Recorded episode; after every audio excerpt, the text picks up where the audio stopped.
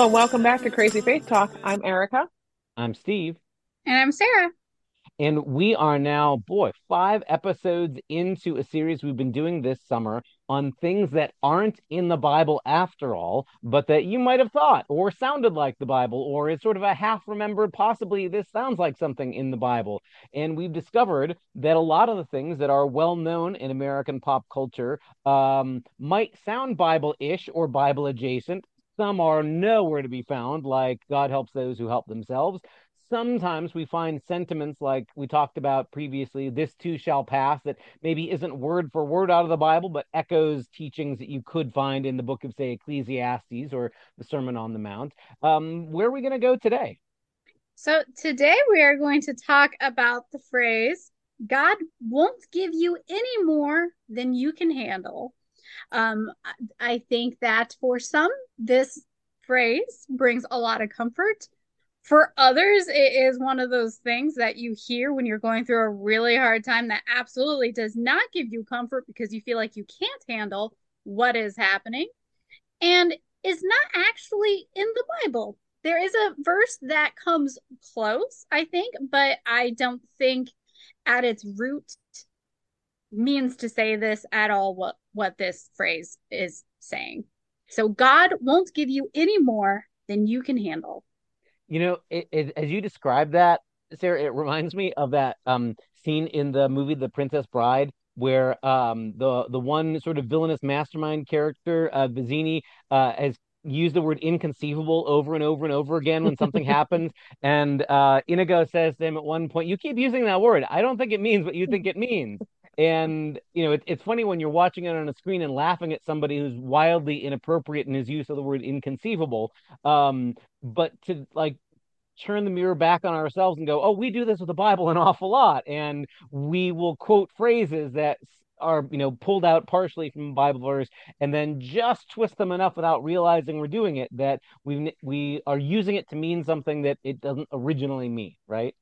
Right, right. And I think that especially when we take single verses or even parts of verses, because this isn't even the whole verse. Like mm-hmm. when you mm-hmm. take it out of its context, out of what comes before and what comes after, without all of the connection of the literary context, the historical context, that single verse can mean whatever you want it to mean.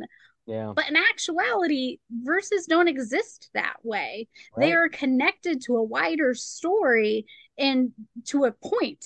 Like yeah. you can't just say this one verse and it is like create its own his like background for it because it already has a background. Yeah. That's fully that's, fleshed out by the author. That's something that uh, I, this is a challenge I think for modern Bible readers in that w- one sometimes we forget that the verse numbering and chapter numberings are relatively modern inventions. That's not original to any of the mm-hmm. biblical texts anywhere. Centuries later, for ease of studying, it was hey, instead of just saying hey, you know that part in Isaiah where he says let's have you know chapter numbers or headings and verses are the same, but those aren't there. And that also helps remind us that when when any of the books of the scriptures are written with maybe a very few exceptions like proverbs or psalms they're written as whole stories or whole especially paul's letters are written with a he's assuming you've got the whole thing that maybe you will read the whole thing beginning to end or it would have been read beginning to end in corporate worship. And any individual thought is a part of a wider flow. Maybe could, could you speak to a little bit about the what the original setting of the verse that people think they remember as God won't give us any more than we can handle really says? Okay, so this is coming from the book or a letter to the Corinthians, the first first letter to the Corinthians. Um, it's in the tenth chapter. So, like, again, there's a whole backstory to this, right? That the Corinthians, as a congregation, as a community, has sent Paul a letter asking for his advice on certain issues and this is his response. And we don't have his original letter right or the letter that he originally received. So he's just um he's just responding to them. And so this is in a section that that, that starts in chapter 10 um that at least in my book or my Bible, it likes to give like little section titles so Yeah. you can easily find your place in the in the book. And this section title is Warnings from Israel's History. Mhm, And so it's it's a lot about idolatry. mhm. And you know, here's a little bit of the background of um Israel and especially with Moses and how they were wandering around and he's making the point that the spiritual rock that followed Israel around or the people of Israel around in the wilderness um and that there was a rock that followed them and it gave them water. He's saying Jesus was that rock. That And that um, deserves a whole conversation on a whole other day, doesn't it? That's such a Right, weird right. like that that's such an interesting point that Paul is trying to make. But you know that these things occurred as examples for us that we might not desire evil as they did, those those Mhm. foolish Israelites. Um and that so I'm I'm going to now read the entire verse 12, which is eh, um not 12, it's 13 Uh-huh. um, that this phrase seems to have been born out of. Um, but it says, No testing has overtaken you that is not common to everyone. God is faithful, and he will not let you be tested beyond your strength. But with the testing, he will also provide the way out so that you may be able to endure it. And then the next verse Therefore, my beloved, flee from the worship of idols. That this is a warning of don't worship idols, but trust in God. And that that's such a helpful recon recontextualization because the the wilderness time for ancient Israel uh, that that this whole section is sort of reflecting on is remembered as a time when ancient Israel wrestled. I mean, it's where the golden calf story comes out of, and the constant pull of, are we going to go back to Egypt and there are many gods, or Pharaoh who's a god, or are we going to trust the God who claims to be the God of our ancestors, who brought us through the sea and parted the sea and uh, delivered us at the Passover and all that? And so, knowing that that's the the background, um, it makes sense that that leads to the thought of, so of course, God who was faithful then and brought them through. They they didn't have to turn to idols in the wilderness. They did, but they didn't have to. So the same God who we claim as our God now doesn't require us to go bow down to golden calves, or in Paul's day, the pantheon of deities that are floating around the ancient empire, whether the Greek gods or the Roman gods or Caesar himself, like Pharaoh before. So that that that context sure makes a difference. That this isn't a blanket promise anything you're going through, if it's really bad, don't worry, it won't overwhelm you. This is about when we are pulled in the direction of chasing after other things that compete for our allegiance or our faith, that God God will still be there and is reliable.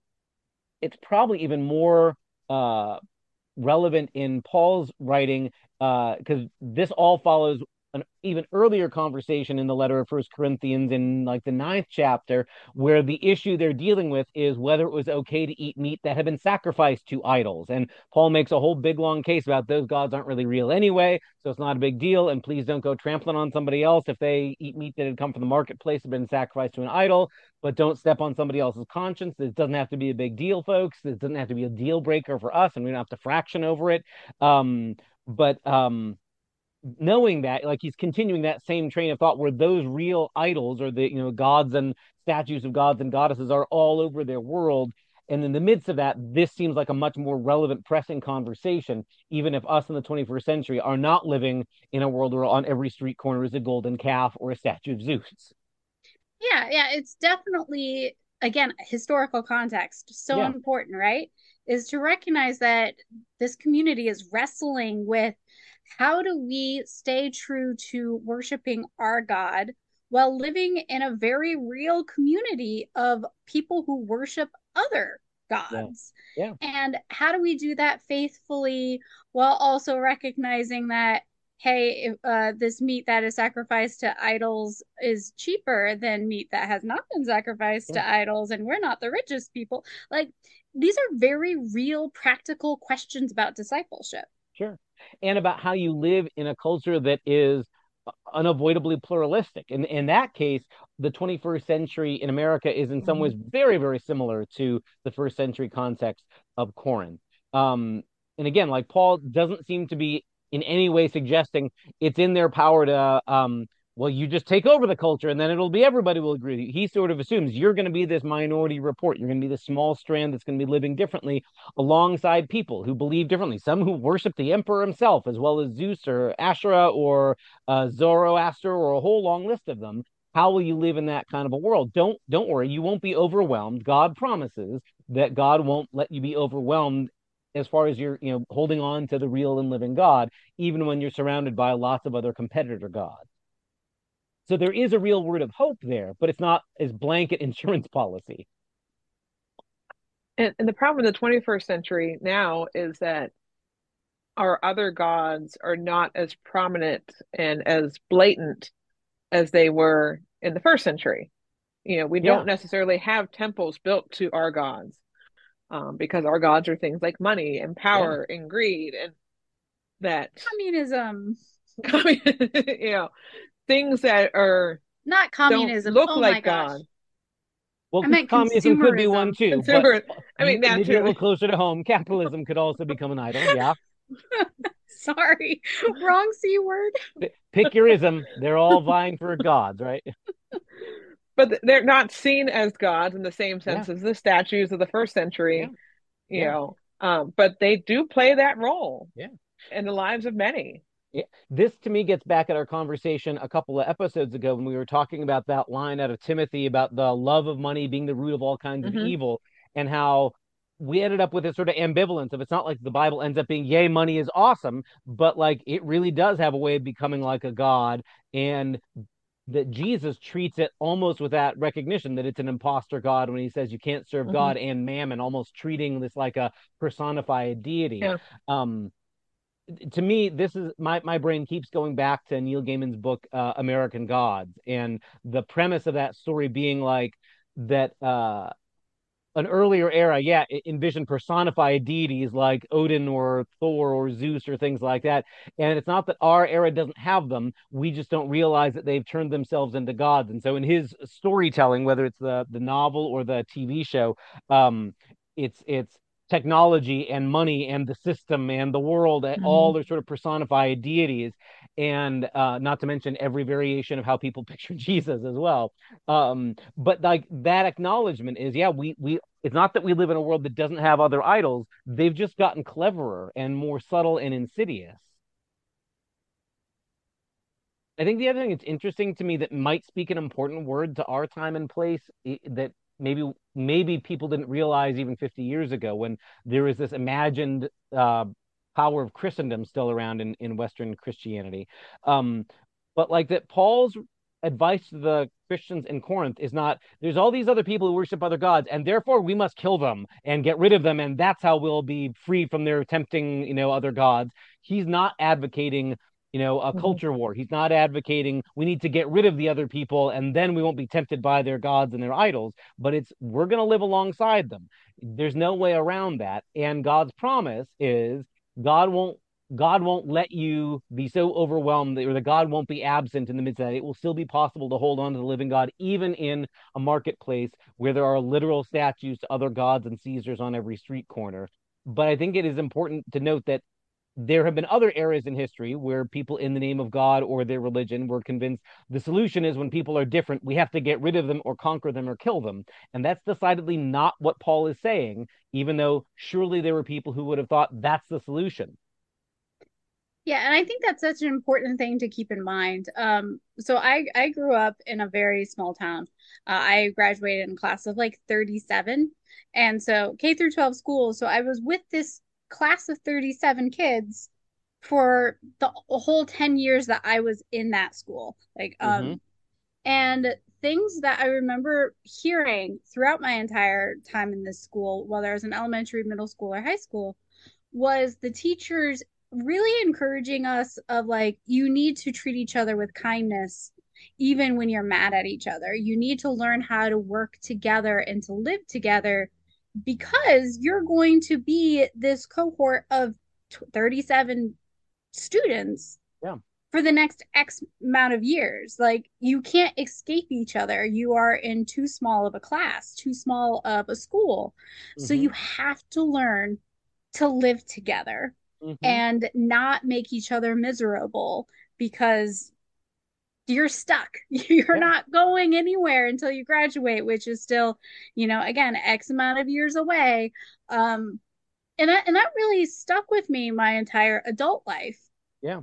Is that I'm not always going to agree with everyone in my life. I'm not going to even like everyone in my life, but I need to learn to live with them and Mm-hmm. to do that in a way that doesn't make either of us miserable Yeah. because we're stuck together. Yeah. And that's not necessarily like a, oh, I can't escape, but like, no, like we are on this planet together. Yeah. We are going to probably run into each other again. So let's not burn bridges unnecessarily, but rather let's try to build bridges. Let's Yeah. try to work together and not make each other miserable. to me it seems that's that's helpful wisdom in the life of the church in two ways. One within the life of say our congregations or faith communities that like we got to find ways as a congregation when there's the question of what color should the carpet be to approving a budget or whatever that like yeah how do we make decisions in a way that even if it doesn't go your way we haven't um ruined relationships because yeah we're going to be in this together with each other but also it seems as paul's writing to the corinthians it's the sense of us as christians in a world and society with other people who are decidedly not sharing our faith but we are still going to interact with on a day-to-day basis. And again like paul's approach is not well we should get rid of them and then we'll be the only ones around but you're going to be bumping across people who don't believe in jesus at the marketplace and everywhere you go. Find ways to live alongside them and it's not that uh it, it's not this this fear that just because there are others around you that um you need to feel threatened by it. Know what you believe and hold on to that, but you got to find ways that you can live beside them and trust that God will carry us through. That you won't necessarily get overwhelmed and led off to one of those other idols, but know what you believe. But also, we got to make room for people who are other than us because our way as followers of Jesus, the crucified one, is not to go killing the people who are different from us. Yeah. I, I, Yeah. oh, go ahead, I, I was wondering if I could shift the conversation for a minute. please. We we've talked a little bit about the actual context Yeah. of the actual verse. Mhm. Um, but I kind of want to go back to the phrase, God won't give you any more than you can handle. Yeah. And I kind of want to explore how that does and does not give us comfort. Like right. we've established it's not word for word in the Bible, but it's still a phrase that we hear. So Yeah. how does it give comfort and how does it not give comfort? I will uh, attest in my own experience when I am talking with folks in both of my congregations or just in the wider world who are going through a difficult circumstance. Those words do not come out of my mouth, but often I will hear people almost like they've been trained. Like when you're talking to the pastor, you have to say Mhm. something that sounds spiritual, and they'll say, Well, I know, I know, preacher. God won't give me any more than I can. And it's almost like people have this expectation that they're supposed to say something profound or pious, and they'll say, and again, my job in that moment is not necessarily to to say let's stop and have a bible study because you're wrong but like to pick other moments like say a podcast when we can you know unpack it and talk about it but like i i more often than not hear people say it and it's something that they've heard other people say and they almost say it with this is supposed to give me comfort so i'm going to say it but i've never I, very very rarely if ever have i ever actually heard somebody say that out loud to themselves and say and that's what gives me hope it's more like almost with a defeatist well, God won't give me more than I can handle, so I guess I'm going to be able to slog through this. I have no idea how, and I feel like I'm going to break, but uh, it's true. I mean, like that that's how I hear it. Yeah, I mean, I think that's especially like very telling when you hear it come out of the mouth of the person who's going through the rough time, Mhm. right? That it becomes this kind of like, I just need to bear this. I need to like just knuckle down because I have to get through this, and that's the only option I have. But it's hard to breathe. Yeah, yeah. And there, when when I hear people in those circumstances say it, like again, I I I'm not looking to beat up on them in that moment and say, no, you're wrong. Let me tell you why. But like it feels like you're adding more weight onto yourself then because it feels like you're telling yourself, I'm not allowed to feel overwhelmed because if I do, I'm saying God's not being faithful to me. And if I really am honest with myself, I am feeling overwhelmed. So there must be something wrong with me. Why am I so overwhelmed by this? And if it turns out that this situation I'm going through does push me to the breaking point, does that mean I was never really God's people after all? Because otherwise, God wouldn't have given me so much to do. Like it seems like you're setting yourself up for so much unnecessary heartache and pain. This is an unforced error. You know, there are times where life is unavoidably painful, but this is just adding salt into the wound. I wonder then if part of our role as pastoral presences in people's lives without having to smack them upside the head when they say those words or say no you're wrong but like what are ways that you give people permission to voice the heartache or lament or the pain that they're going through rather than giving them the impression they have to keep a stiff upper lip because God, you know, God won't give them more than they can handle. Are, are, there ways that you found that your role in those times isn't so much giving them like, here's a helpful, you know, hint for how to get through it, and more just like giving them the space and permission to vent or to lament?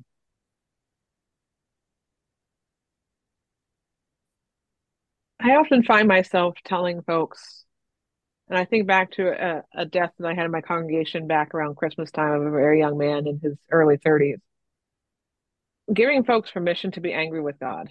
Mm-hmm. You know, because they, they'll they'll say this because they want to be angry with God, but they feel like they can't be. Mm. You know, and, and so I'm like, you know what? God can handle it. You know, yep. whether you're angry, you're frustrated, you know, have a screaming match, you know, punch a pillow, you know, take some inanimate object and scream at it and, you know, mm-hmm. put God's face on it. Not in idol sense, but just like, yeah, now we're back to the idolatry but, question. Like, um, you know, just get it out. Yeah. Because God can handle it, you know, and I, I think of Job and how, you know, poor Job went through so much. Mm-hmm. And his friends are like, well, you know, you're going through this because of something you did. And Job's like, no, I didn't do anything. Right. You know, and sometimes you just need those friends that say, you know what, just, just use me as your, you know, shout, you know, the thing that you shout at or whatever. Mm-hmm. Um, I don't want to say punching bag because people yeah, might take right. it too literally. But you know, like if you need to shout out, then here, I'm here. Yeah. I'm here to listen. Like, just shout it out. It's okay. I like to sometimes push back and ask people if they think that what they're experiencing is from God. Oh, okay. Say more about that. Because, like this phrase, God won't give you any more than you can handle, implies that those bad things that you're going through or that you're struggling with or wrestling with are from God. Mm. So like let's let's take a deeper look at that and like both look at your current situation. Do you think that that's from God? And if your friend or your sister or your spouse or your mother or your father, the person you care the most about, if they were going through this, would you think that that's from God? Mm-hmm. Because like I'm thinking of like, all right, in my worst fears, getting cancer or something like that, something that I get really sick and I have a hard time keeping up my workload and my family life. Is that from God or is that because I live in a sinful, broken world where disease right. exists?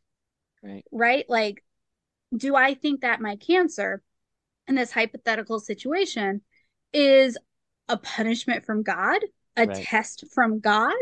Right. And like, you no i don't right. usually think like that's not usually mm-hmm. my go-to right. so like that's not something from god that god says that i have to handle by myself um because that also seems to be the implication is that god won't give you anything that you won't be able to handle by yourself right. and no i have a support system i mm-hmm. have family and friends i don't have to handle anything by myself because yeah. I have a support system and I need to make like a make sure I have one, mm-hmm. but b that I'm using it when I'm feeling overwhelmed. Like God did not place us outside of communities. God has given us communities so that when we are feeling overwhelmed, there's somebody there to help us.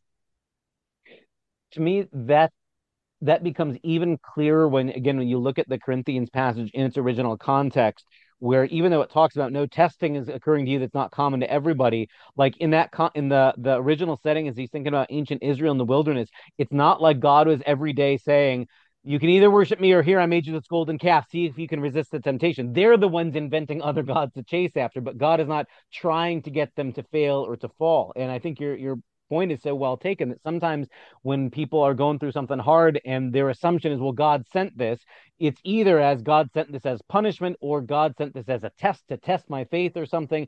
And like that is not what's going on in First Corinthians 10 mm-hmm. at all. God's not one who sends, you know, testing like that. Other passages in scripture insist on that point that God isn't tempting anybody out there. Um, and so, yeah, your your point about the things that we assume God must have sent this, the Bible actually does a lot of questioning of whoa, whoa, whoa, whoa, whoa. Let's not lay at God's feet what is either attributed attributable to other other humans are a part of this problem, or we live in a world where these things happen. But that not to say God meant this just for you to punish you or test you. Right it kind of reminds me of the opening of the story of the the where Jesus um, cures the blindness of the person in um, John 10 or John 9 and it opens with the disciples question Jesus who sinned this guy or his parents that he was born uh, with blindness and Jesus undercuts it all and goes like no that's not how this works this was don't look for God in the cause of this problem so neither as punishment or as testing that's not what's going on here um, so this feels like one of those places where it's worth that wider biblical context too. That's to read the whole of the scriptures. That's not how God operates. But God, God allows things to happen. He may not be the cause of things. And this becomes a, a stickier wicket, I think. You're right. I mean, like there's yeah. all kinds of things that are terrible in the world. And I guess that that's another another maybe bigger theology question is is primarily do we see God as just like the unspoken source or cause of everything because God could stop it but doesn't. Um, and I mean, and in, in some ways, like this forces us to have a bigger picture conversation about theodicy, about why did bad things happen in the first place. Mm-hmm. Um, and that is almost certainly a conversation unto itself, maybe a whole series of conversations in a podcast unto itself. Um, and I guess I'd say too that the biblical witness in the end is willing to leave an awful lot of mystery. That book that you mentioned earlier about what happens in the story of Job, like it is decidedly ambiguous. By the end, Job is mm-hmm. kind of vindicated, but nobody ever tells Job, "Oh, see, I made this, I made this bet with with Satan, uh, and that's why all these bad things happened." And also, God scolds all the friends who were blaming Job and you know rather than saying yeah you should have been mad that all these terrible things happened um but there's no like neat tidy answer in the end of the book of job either it sort of lands in this place of mystery i guess that makes it tricky to to say how how hard do you want to lean on god allowed it to happen i guess i would just say jesus is, is cautious about attributing anything that happens to this is automatically god sent this as punishment or as testing and I think some of the way I kind of not work around, but can deal with that idea that God allows things to happen that you know we wish that He would not. Is there's that passage from Romans, and I'm not going to be able to quote chapter and verse, um, but God works all thing all things for good for those who love Him. Mm-hmm. Um, you know, and that that idea that like God allowing things to happen I don't see it as a test, but I do see it as a way at times that we can strengthen our faith and trust in God. And I, I think it's fair to say too, there are definitely times where the scriptures tell stories and say this evil thing God ends up using for good. Uh, I think about um, at the end of the Joseph novella in mm-hmm. um, in Genesis, where yep. uh, you know he even confronts his brothers and reveals that it's been him the whole time, and says, "You meant it for evil, but God intended or used or meant this for good." And again, like Joseph doesn't use that to say, therefore you guys are off the hook. It doesn't really matter what you did because God mm-hmm. God's secret plan all along. And that's not he doesn't even flesh it out that way and say it was God's plan all along, but more like God used this for good and, and doesn't and doesn't say any more than that. We might wish him to go, well, does that mean that it was God's secret plan and eternity past to set up this, you know, whole situation, or is that not really how it works? But yeah, the the I think the the scriptural witness is over and over and over again willing to say the things that we think of as the worst, God has a way of using in ways for good. And like I think at the heart of the Christian faith, the cross is a classic example, right? It's yeah. like maybe the sine qua non, right? It's the um this is a terrible travesty that not only we did this to a human being, that we did this to God incarnate. Um, and yet that God refuses to let that be the last word, but uses this place of utter God forsakenness for redemption. So yeah, I think that that's fair to say without automatically making it the bad thing that happened. God must be toughening me up, or God must be making me believe harder. Like I don't know what God's going to do out of this situation. I believe God can do good things out of it, but mm-hmm. also like I'm allowed to say that it hurts. I'm reminded through this whole conversation of a quote of um, Ernest Hemingway's uh, that goes, um, "The world breaks everyone, and afterwards many are strong at the broken places." And I guess I feel like even though that's not scripture, that feels to me a lot more honest or close to the way the biblical witness talks about the things in life that are difficult for us. That we may find that we are brought through the difficult times, but sometimes those times break us. Um, and that it's okay to own that um, and to say that we may yet find ourselves strong at the broken places, but not that we'll never get broken in the first place. And I think even about like stories where you know uh, there's Peter denying even knows Jesus. That sure seems like you know he's been overwhelmed at that point. Um, and yet on the other side of that, Jesus starts over with him and says we can we can you know begin again. Um, and that it's it's not that it's not that the failure is the last word, but he does fail. And that maybe the story of all God's people is always we fail and God works through even our failures and starts over, but not that we'll never fail if we are really tough or, or pious enough or faithful enough. Sarah, you helped a really helpful way of helping us navigate. The next time we hear our hear somebody around us or ourselves saying, God won't give me more than I can handle, of maybe inviting a wider reflection where you know what makes us think this is God who sent this or something like that. Are there any mm-hmm. other things that you either of you found helpful as a response when somebody says that, or you catch yourself thinking that? Any other guide points, or where do we go from here when that sentence has been uttered? I think I would also kind of wonder aloud with them of how are you handling it? Mm, mm-hmm. Like you know, I think that goes back to a little bit more pastoral care rather than like theology or whatever but yeah. um you know it's you know when we are experiencing the hard things in life, whatever it may be, we do certain things to cope. Yeah. And some things are super healthy, some things are unhealthy. But what are the things that you are doing to cope? Yeah. Let's maybe explore some of those things that they are doing. And if we do know of other things that they could try, depending on the context, we can maybe explore some of those options. Like yeah. sometimes having that outside perspective is helpful. I think that's such a helpful way to address this, Sarah, because if if in that moment we decide to pick a theological fight about no god will send you more than you can handle like that ends up sounding hopeless in a whole different way of oh my goodness god's going to overwhelm me. But to make it very practical again and to say okay i'm here with you let's think what what is our next step going to be? I mean to keep it very practical not the in the abstract could god send me more than i can? Handle but like here you are. What are you going to do with this with this situation? What are the resources you got? People and resources and time and what might make a difference? And even if uh in conversation you're able to help you know the person develop well here's what i'll do or here's someone i should call or here's what my next step should be to even say to them, okay, great, let's try that. So what will you do? And is there something you need me to do to help with that? And then to say, let's, you know, check back in. So if that's meeting with you again or meeting with their family or other, you know, helpful resource people, so that again, they don't feel like they're lost to their own devices, but it's a, you've got other people who will walk through this with you. And so it's not just we get this one conversation and now you're done, you're on your own, but yeah, how, how are we going to deal with this together? And when we can be part of that answer to show them that they're not alone, it yeah they do get through and they do discover that they were brought through and it wasn't more than they can handle with the help of other people around them. You know i i think i don't agree that got that you won't get thing more things than you can handle. Like i think that you can be overwhelmed by the situation. Mm-hmm. whether you think that's from god or not from god or god allows or doesn't allow all of that aside I think that the thing that we can hold on to is that whatever you're going through, God is walking with you. Mm-hmm. Yeah. And God still loves you and still, like, I think wants the best for you, even as you're going through something maybe really terrible. Yeah.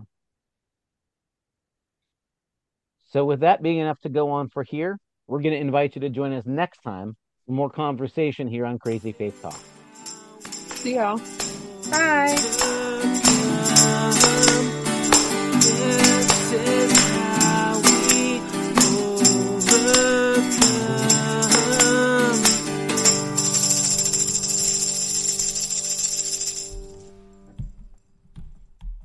Lucky Land Casino asking people what's the weirdest place you've gotten lucky? Lucky? In line at the deli, I guess? Aha, in my dentist's office. More than once, actually. Do I have to say? Yes, you do. In the car before my kids' PTA meeting. Really? Yes. Excuse me, what's the weirdest place you've gotten lucky? I never win and tell. Well, there you have it. You can get lucky anywhere playing at LuckyLandSlots.com. Play for free right now. Are you feeling lucky? No purchase necessary. Void where prohibited by law. 18 plus. Terms and conditions apply. See website for details.